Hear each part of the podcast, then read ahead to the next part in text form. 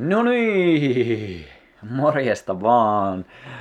Terveisiä täältä Karjalohja sunnuntai-studiosta. Meikäläinen on juuri julkaissut uusia viikonloppuja 2022 vuodelle. Käyhän tsekkaan kuule ne ennen kuin mennään päivän jaksoon. Löytyy meikä sone, so, sone, some-kanavista ja muista härpäkkeistä linkkejä sitten. Niin käy tsekkaa, siellä on kaikenlaista kivaa tiedossa. Mutta tänään mennään soolojakson parissa ja mä, käyn vähän läpi tota omaa matkaani yrittäjänä ja otan ennen kaikkea semmoset linssit, että mitä se on tarkoittanut sisäisen kasvun matkana. Eli vaikka sulle ei kiinnostaisi yrittäjyys, niin mä pyrin tuomaan tähän sellaisia kulmia, katsotaan mihin tämä ajatusleikki lähtee, mutta sellaisia kulmia, mitkä hyödyttää sua, vaikka sulle ei kiinnostaisi itse yrittäjyys. Mutta yrittäjyys on ollut sellainen, mikä on antanut mahdollisuuden mulle peilata monia itseen ja kasvuun ja elämään liittyviä teemoja. Ja tämä tarina alkaisi tosi tosi paljon kauempaa, mitä mä tänään sen aloitan, koska kaikki liittyy kaikkeen, mutta tänään mä tosiaan keskityn pelkästään tuohon yrittäjyysmatkaan. Niin me voitaisiin oikeastaan aloittaa vuodesta 2010. Mä tein silloin Kuusamon kaupungille kuntoutusprojektin vetoa, eli toisin sanoen kuntoutin ihmisiä liikkumisen ja ruokavalion avulla, tai ne, ne on, oli siinä tukena ihmisen yrittäessä työllistyä uudelleen. Ja mä huomasin siinä jossain vaiheessa, että vastaanottavaisuus ei ehkä ollut ihan sellaista, mikä olisi ruokkinut mun itsekästä inspiraatiota niin siinä vaiheessa. Ja mä tein sitä vuoden ja siinä jo puolen vuoden jälkeen mulla alkoi kytemään ajatus, että olisikohan musta kuitenkin vielä vähän jonkin isompaa juttu. Pystyisinkö mä tekemään jotain merkityksellisempää? Pystyisinkö vielä vähän laajentamaan tätä omaa tekemistä ja toimintaa? Eli hyvin itsekkäistä kulmista lähdin miettimään sitä, että miten mä voin antaa toisille ihmisille, mutta ennen kaikkea siitä, että mä itse inspiroidun siitä. Ja mä uskon, että monilla, jotka lähtee varsinkin hyvinvointialalle jossain määrin, niin on jonkinlainen semmoinen sisäinen halu palvella, sisäinen halu auttaa ihmisiä. Ja mä sanoisin, että aika usein siellä on myös halu auttaa itseä. Eli nämä ei ole koskaan semmoisia välttämättä, mitkä menee, tai mikään olisi pois sulkeva. Että yleensä jos me halutaan jotain muille, niin se voi olla, että meillä on myös oma sisäinen kaipuu siihen. Ja sitten sillä tekemisellä monesti me yritetään toki auttaa ja joskus jopa saatetaan ihan pikkusen auttaakin jotakin, mutta useimmiten me ennen kaikkea autetaan itseämme siinä omassa matkalla ja omalla, omalla polullamme. Ja sen takia mullekin tämä pikkuhiljaa lähti muovautumaan tämä ajatus siihen, että hei, mä voisin tehdä jotain omia tapahtumia, omia säätöjä, omia valmennuksia, joissa olisi lähtökohta se, että mä itse saan rakentaa ne sisällöt ja itse määritän myös sen, että missä työskentelen ja miten työskentelen. Ja pikkuhiljaa sitten, kun vuosi alkoi olemaan 2010 siinä lopuillaan, niin sitten mä tein sen päätöksen, että no niin, tää on tosi kivaa mitä mä teen nyt, mutta tää ei ole vielä täyttävää siinä suhteessa, mitä mä kaipasin. Enkä mä osannut sanottaa sitä sen tarkemmin, että mitä mä kaipasin. Mä kaipasin jotain. Ja mitä mä tein? Mä lopetin työt siellä ja rupesin en oikeastaan heti tekemään mitään, lähin itse asiassa siinä neljäksi kuukaudeksi reissuun. Eli hyvin hyppäsin tämmöiselle tyhjän päälle. Annoin vaan tilaa sille, että joku pääsee minussa kasvamaan. Ja tämä on mun mielestä tärkeä pointti. Monet ehkä haluaa semmoista turvallisuutta elämään, että nyt mulla on tämä juttu ja tästä jutusta mä hyppään suoraan tähän seuraavaan juttuun. Mutta mun kokemus on se, että aika usein me tarvitaan sitä tyhjää tilaa, jotta se uusi pääsee tulemaan. Sen takia just semmoinen vanhasta irtipäästäminen on se sitten parisuhteessa, että uskaltaa päästää siitä ihmisestä irti, joka on jo jollain tasolla ehkä lähtenyt siitä, tai sitten se työpaikka tai mikä tahansa, ehkä kun lapsi muuttaa maailmalle, niin uskaltaa päästää irti, koska sitten vasta se uusi pääsee rakentumaan. Ja mä en tiennyt siinä vaiheessa, että miten se uusi lähtee rakentumaan, mutta mä tiesin, että mä haluan jotenkin lähteä tutkimaan sitä. Neljä kuukautta Aasiassa riitti siihen, että sitten oli aika ostaa paluulippua, tulla Suomeen. Ja pikkuhiljaa mä koko ajan olin alkanut kirjoitella enemmän. Mä olin 2009 jo ensimmäisiä blogitekstejä kirjoittanut. Ja se oli jotenkin tosi kiehtovaa. Ja mä jatkoin sitä kirjoittamista 2010-2011. Ja sitten pikkuhiljaa ihmisiä löyti, löysi niiden ajatuksien äärelle. Eli ihan ensimmäinen steppi mulla oli se, että tulla näkyväksi. Tulla näkyväksi niiden ajatusten, uskomusten ja pohdintojen kanssa, mitkä mua kiinnosti siinä hetkessä. Ja se oli mahdollistamassa se, että oikeasti alkoi löytyä samanhenkisiä ihmisiä. Siinä, var, siinä polun varrella niitä ihmisiä alkoi löytyä Oulusta. Se oli hienoa aikaa. Siellä oli Aaro Löfiä ja muita hienoja tyyppejä, joiden kanssa sitten homma resonoi tosi paljon ja lähdettiin heidän kanssaan sitten ei suoranaisesti heti yhteistyötä tekemään, pois lukien Aaro, jonka kanssa lähdettiin heti eka tapaamisesta lähtien yhteisiä juttuja miettimään. Mutta siinä vaiheessa mulle oli tärkeää se, että oli jonkinlaista tukea. Oli kaivannut tukea semmoisille ajatuksille, mitä ei itsekään oikein osannut vielä pukea sanoiksi. Hyvinvoinnista, ihmisyydestä, monesta teemoista, mitä nykyisin puhun, niin ne oli siinä vaiheessa semmoisia vielä munan kuoria, jotka alkoi äh, rakoilemaan ja avautumaan kanan poikaseksi vasta siellä. Eli hyvin semmoisessa alkuvaiheessa mä koen, että on tosi tärkeää saada jonkinlaista supporttia, jonkinlaista tukea, jonkinlaista kannustusta siihen, että hei, tämä juttu, mitä mä en vielä itsekään ymmärrä, tämä voisi olla hyvä juttu. Ja mun mielestä tämä on yksi semmoinen tärkeä pointti, mikä on muutenkin hyvä ehkä laittaa tähän sanoina, että yksi tärkeimpiä tekijöitä, jos miettii vaikka yrittäjyyttä itselle, on ollut sen hahmottaminen, että se vaatii kykyä sietää epävarmuutta. Niinpä jos joku siellä miettii, että lähtisikö vaikka yrittäjäksi, niin hyvä on käydä sekelain läpi, että haluanko mä kohdata epävarmuutta. Haluanko mä kohdata semmoista jatkuvaa vaihtelevuutta ja myös semmoista tietämättömyyden tilaa, missä mä en tiedä, että mitä tästä tulee syntymään. Koska kaikki ei halua sitä ja se on täysin ok. Mutta se on hyvä mun mielestä tuossa alkuvaiheella hahmottaa, koska me luodaan ehkä semmoisia ruusuisia kuvia, että ai vitsi, se olisi ihanaa, kun saisi luoda itse ja tehdä kaikkea kivaa. Mutta kuitenkin siinä on tosi paljon epävarmuutta. Haluaako sitä kohdata? On mun mielestä ihan äärimmäisen, äärimmäisen tärkeä kysymys. Eli se kirjoittaminen oli itsellä niitä ensimmäisiä steppejä siihen, että alkoi luomaan sitä materiaalia, alkoi luomaan pohjaa sille, että pääsi esimerkiksi 2010 sillä Kuusamon kaupungilla sitten vähän valmentaa ja tekemään kaikenlaisia kivoja juttuja, mutta ennen kaikkea siihen, että alkoi löytyä sitten niitä oikeita ihmisiä siihen ympärille. Ja mun mielestä se on myös tosi kiehtova kysymys, että, että miten me voidaan auttaa ihmisiä moni saattaa ehkä miettiä sitä, varsinkin jos on alkuvaiheella. Ja ei tarvi, niin kuin sanoin, ei tarvi olla edes yrittäjä, vaan tämä kysymys voi olla meille jokaisella mielen päällä, että miten me voidaan auttaa ihmisiä. Miten me voidaan oikeasti vaikuttaa. Ja se, se on, vitsi se on kiehtova ajatuskela myös miettiä sitä, että miksi meillä on monesti niin kova halu muuttaa ihmisiä. Koska sehän on kauniimpi versio siitä on se, että minä haluan auttaa ihmisiä. Mutta sitten kun sitä vähän kääntää, niin taustallahan on usein se, että mä haluan muuttaa ihmisiä. Mulla ainakin se oli uran alkuvaiheella hyvinkin vahvasti se, että mä haluan muuttaa. Eli siinä oli paljon myös sellaista, että mä en ollut hyväksynyt ihmisiä heidän valintojensa kautta, vaan mä halusin, että he muuttaa itsessään jotain. Oli se sitten siinä vaiheessa ravintoon tai liikkumiseen liittyviä juttuja. Mutta se oli ehkä semmoinen, mitä mä haluaisin jotenkin nyt itselle sanottaa, että haluatko oikeasti auttaa vai haluatko muuttaa ihmisiä.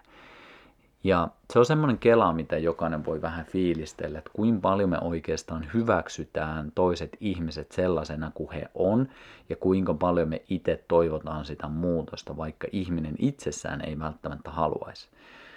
Eli miksi mä tätä pohjustan tälle on se, että jos me oikeasti halutaan auttaa ihmisiä, jos sulla on syvimmässä, sisimmässä oikeasti palava halu auttaa ihmisiä, niin mun mielestä parhaiten me autetaan hyväksymällä se ihminen sellaisena kuin hän on. Ei niinkään, että me yritetään muuttaa ihminen meidän standardien, meidän uskomusmaailman näköiseksi, vaan että me tuodaan sille ihmiselle aito läsnäolo, aito kuuntelevuus. Että mä oikeasti kuuntelen ja yritän ymmärtää sitä ihmistä. En vain kuunnella sen verran, että mä saan sieltä itselle jonkinlaisia ajatuksia, että mitä mulla pitää hänelle sanoa, vaan kuulla, että mitä se ihminen on. Ja tämä mun mielestä auttaa ihmisiä kaikista eniten. Ei niinkään se, että mitä sä suosittelet jumppaohjelmaksi tai pitääkö sitä parsakalta syö vai ei tai mitä tahansa. Totta kai konkretian fyysisilläkin jutuilla on merkitystä, mutta mä uskaltaisin väittää, että monesti mitä me ihmiset kaivat, ihan jopa silloin kun me mennään äh, meidän länsimaalaisiin instituutioihin, me mennään lääkäriin, me mennään jonnekin puhumaan meidän haasteista, niin me kaivataan tosi paljon sitä, että meidät nähtäisi. Mutta meillä on niin opetettu se fyysinen malli, että kun minä olen tässä, niin minä haluan joku fyysisen jutun, joko pillerin tai sitten sen jumppaohjelman tai minkä tahansa, jotta minä voin lähteä sitten muuttaa, mutta ehkä meillä sisimmissään on enemmän se tarve, että vitsikö joku näkisi mut ja vitsikö joku kuuntelisi mua ja vitsikö mulla on tätä kuormitusta ja nyt se jotenkin nivoutuu tämmöiseen fyysiseen ongelmakohtaan haasteeksi, oireeksi mun kehossa, mutta todellisuudessa mun tarve siellä taustalla saattaa olla ihan se, että vitsikö joku vaan halaisi mua.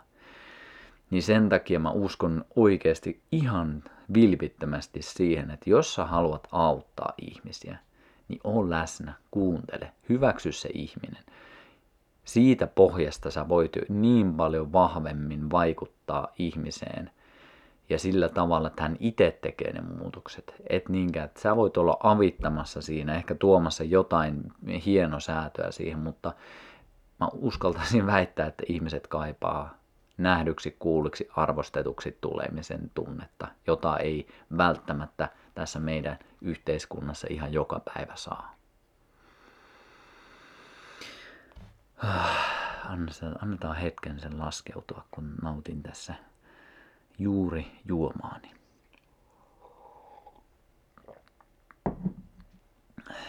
Asvakandaa, fenukriikkiä ja vähän mukunaa siinä mukissa tällä kertaa.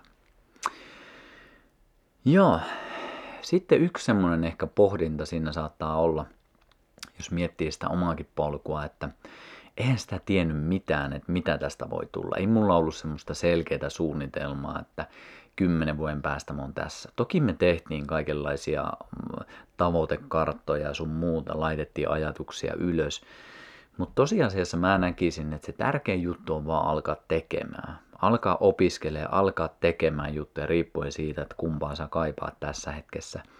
Ja sitten vaan oikeasti katsoa, että mihin se polku menee. Me voidaan lyödä sinne toki semmoisia suuntaviivoja, että hei, vaikka toi liikkuminen kiinnostaa mua tosi paljon, mutta siinä liikkumisessakin on niin monia variaatioita, että miten sitä voi toteuttaa. Jotenkin se, että mä itse näkisin, että sitä kautta, että kun me aletaan tekemään, niin me nähdään myös se, että mikä on meidän tapa tehdä, koska ennen sitä, kun me opiskellaan, on se sitten koulussa tai itse opiskeluna, niin meillä on tosi paljon toisten ihmisten ajatuksia siitä, että miten asiat pitäisi tehdä. Mutta meillä ei ole välttämättä vielä sitä omaa kokemusta, omaa heijastuspintaa siitä, että hei, miten nämä asiat näyttäytyy mun tekemisessä. Ja sen takia on mahtavaa kuunnella, opiskella ja yhtä tärkeää on myös löytää se oma kulma tehdä niitä oppeja. Koska jos me vaan robottina toistetaan se, mitä on jo tuotettu tähän maailmaan, niin silloin me ei välttämättä tuoda sitä kaikista tärkeintä aspektia siihen meidän tekemiseen, eli meidän kädenjälkeen, meidän persoonaa, meidän naurua, meidän olemusta.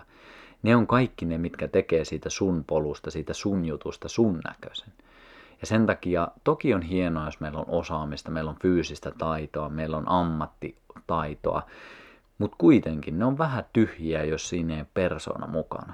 Me ollaan niin sosiaalisia ihmisiä, otuksia, että sen takia tämmöisetkin työt, joissa jollain tavalla tehdään vaikka ihmisten kanssa töitä, niin se, että se sinä siellä keskiössä on kuitenkin se, mikä koskettaa siihen toiseen ihmiseen.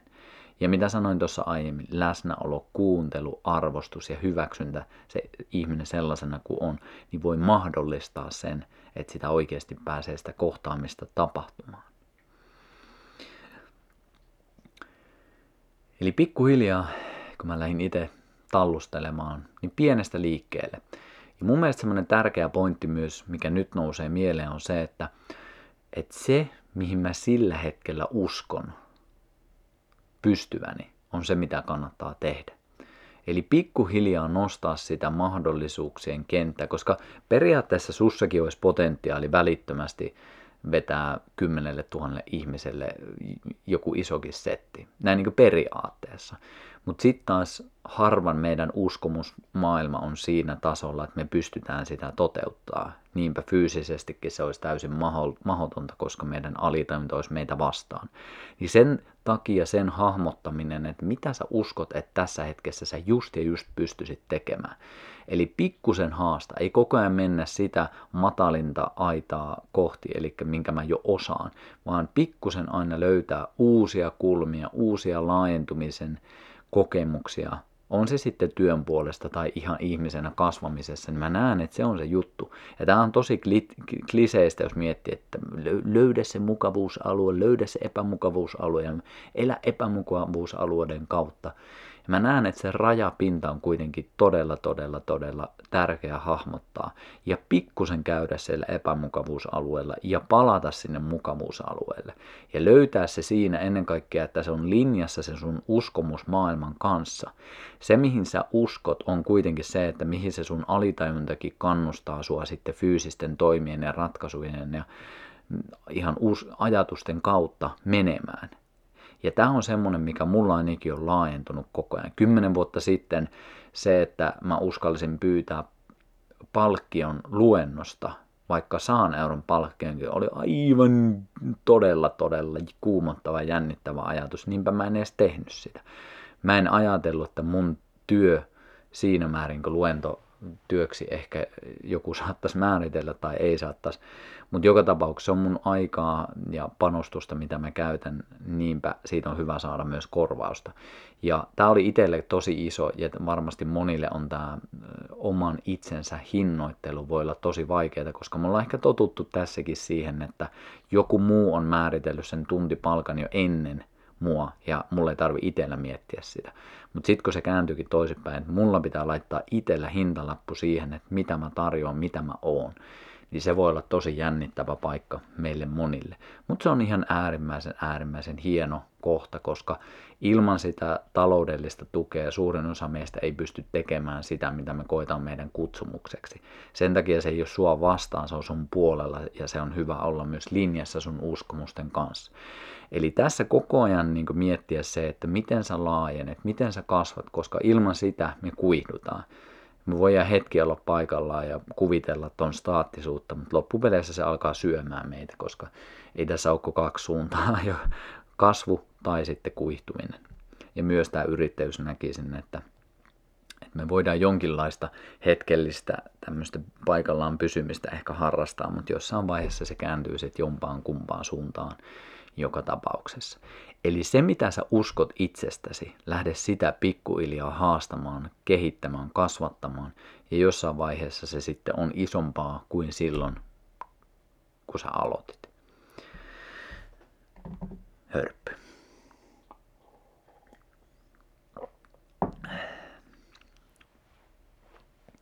Voidaan tähän loppuun ottaa, ei ihan vielä mennä konkretian steppeihin, mutta – mutta mulle ainakin on tosi tärkeää ollut hahmottaa tässä omalla matkallani myös se, että mikä on oikeasti tärkeää. Ja itsellä on kaksi lasta, mulla on vaimo täällä kotona ja jos miettii sitä, että haluanko mä koko ajan olla töissä, niin mun rehellinen vastaus on se, että no en.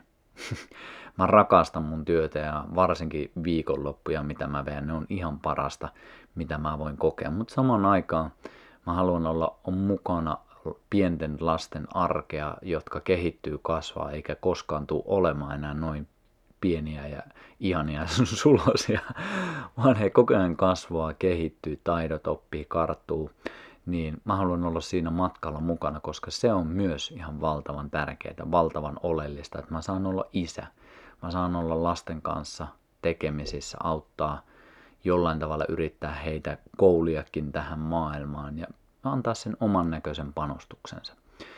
Ja tämä on siinä mielessä tärkeää mun mielestä, että niin isyys tai vanhemmuus ei ole mitenkään poissa siitä, että mitä me tehdään työkseen, vaan ne on molemmat kuuluu sun elämään ja sen takia just semmoinen tietynlainen priorisointi siihen, että mikä sulle on oikeasti tärkeää. Ei vaan semmoisella hetkellisenä nautintokokemuksena, vaan semmoisena pitkän ajanjakson merkittävyyden tunteen kokemisena, mikä on sulle tärkeää.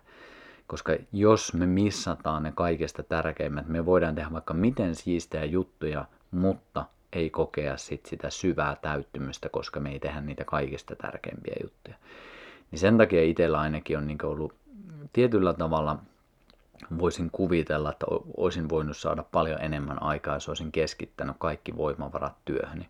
Mutta koska se työ ei ole mulle kaikki kaikessa, yrittäjyys ei ole kaikki kaikessa, ei edes miesten viikonloput ole kaikki kaikessa, vaan elämässä on paljon muutakin. Niin jotenkin hakea ja löytää se kohta itsestä, että mikä on sulle tärkeää, niin on ihan mun mielestä ihan todella todella oleellinen kysymys. Koska semmoinen mielikuva tai uskomukset, että jotenkin vaikka jonkun työn puolesta pitäisi uhrata kaikki aika ja energia, niin toki jos sen haluaa uskoa ja haluaa elää sen mukaisesti, niin saa elää. En mä sitä ole kritisoimassa, mutta mulle se ei ole resonoiva ajatus, vaan se, että elämässä on niin paljon hienompiakin asioita kuin se, että kuinka paljon mä käytän tietokoneen edessä aikaa, niin ruutuaikaa. Ihmiset on kuitenkin se ydin sekä työssä, mutta myös kotona, myös arjessa. Joo, todella taas meikäläisen tyylinen podcasti. No juuri mitään puhunut siitä yrittäjän matkasta, mutta siitä lähdettiin kuitenkin liikenteeseen ja sitten tuli kaikkea muuta mieleen. Niin tälleen nämä meikäläisen jutut yleensä menee, ei tässä mitään oikein käsikirjoitusta ole. Mutta, nämä mutta oikeastaan siitäkin on pakko sanoa sen verran, että tämä on ainoa tapa, miten mä jaksan itse innostua näistä. Koska jos mulla olisi joku selkeä kaava ja mä tekisin samaa läppää vuodesta toiseen, ja vaikka samat teemat siellä on, mutta sen mä pyrin aina pukemaan sen, sen, sen hetken muotoon. Eli toisin sanoen se, että semmoinen pieni epävarmuus tässäkin pitää hereillä, ja se tuo läsnäoloa mulle tähän tekemiseen. Eli tämä on näin kaikki sitä havaittuja, hyväksi havaittuja tapoja siihen, että jos tulee asioista vaikka liian helppoa, niin sitten sen voi tehdä vähän vasemmalla kädellä ja sitten siinä helposti ei ole edes välttämättä läsnä.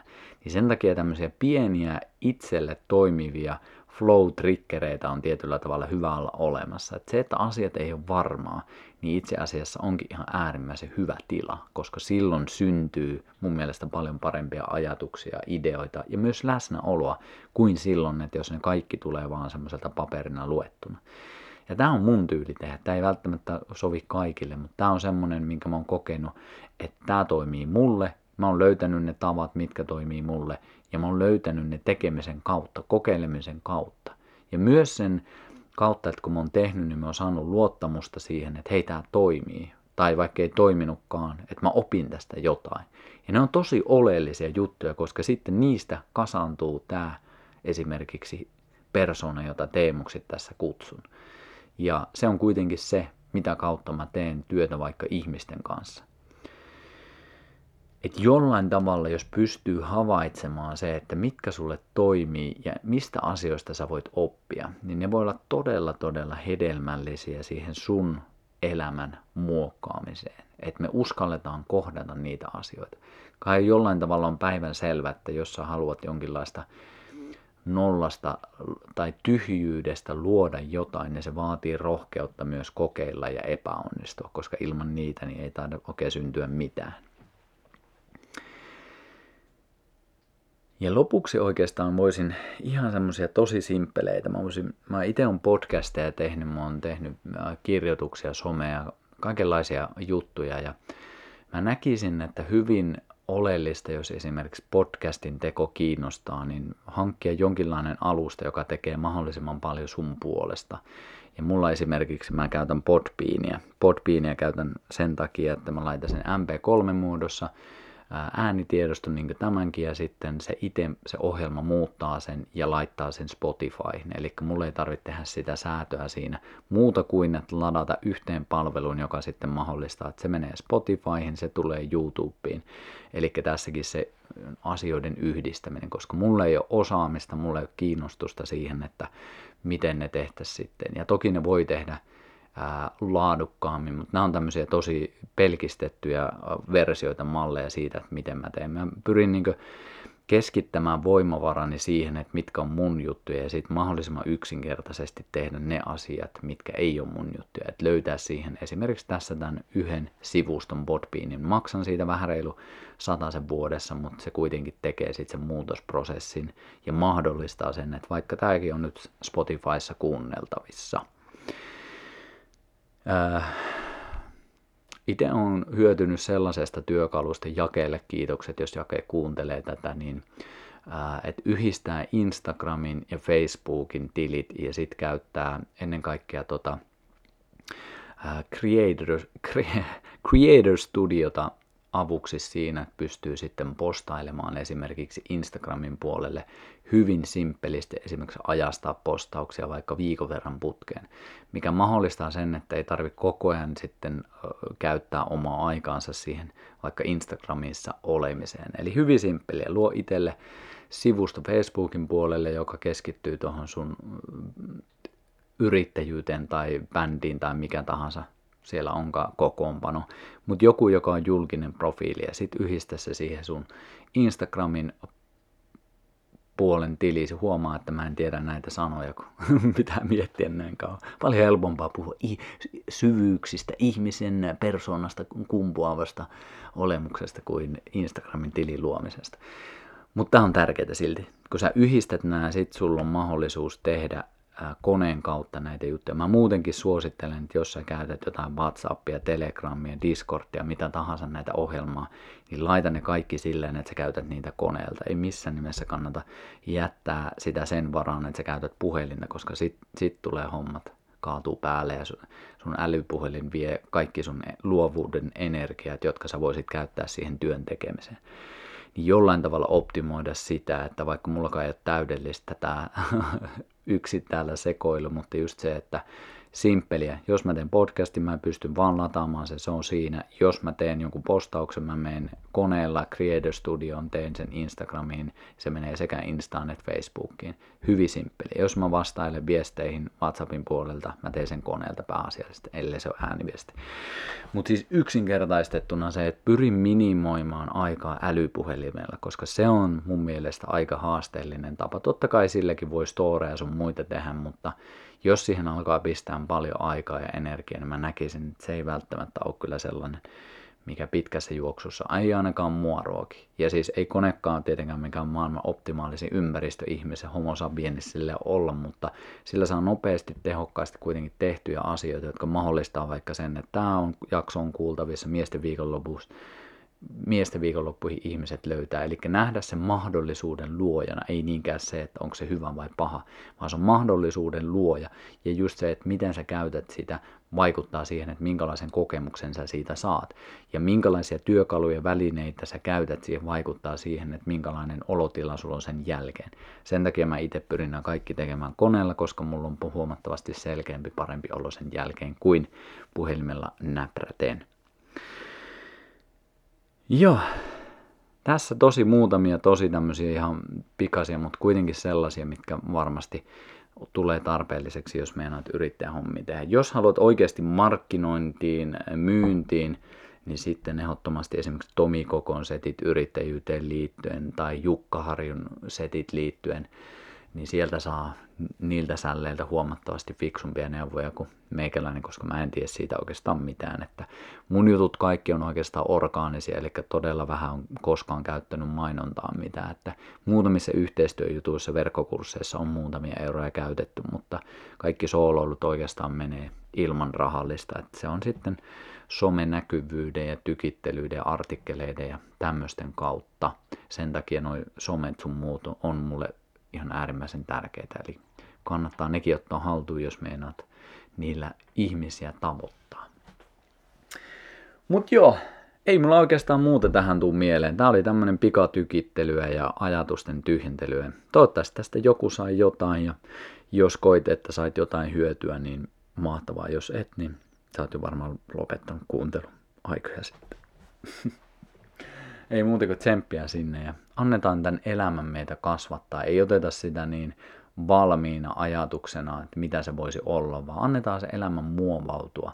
Mutta ollaan rohkeasti silti mukana siinä, että ei pelkästään vaan sivusta seuraten automaatiolla mennä eteenpäin, vaan luodaan oman näköistä elämää ja ollaan rohkeasti siinä elämän kaikissa väreissä ja sävyissä mukana. Niin te- tehdään me silloin mitä tahansa, niin mä uskon, että se on antoisa matka. Kaikkea hyvää sulle ja muuta seuraavan kertaan. Moi!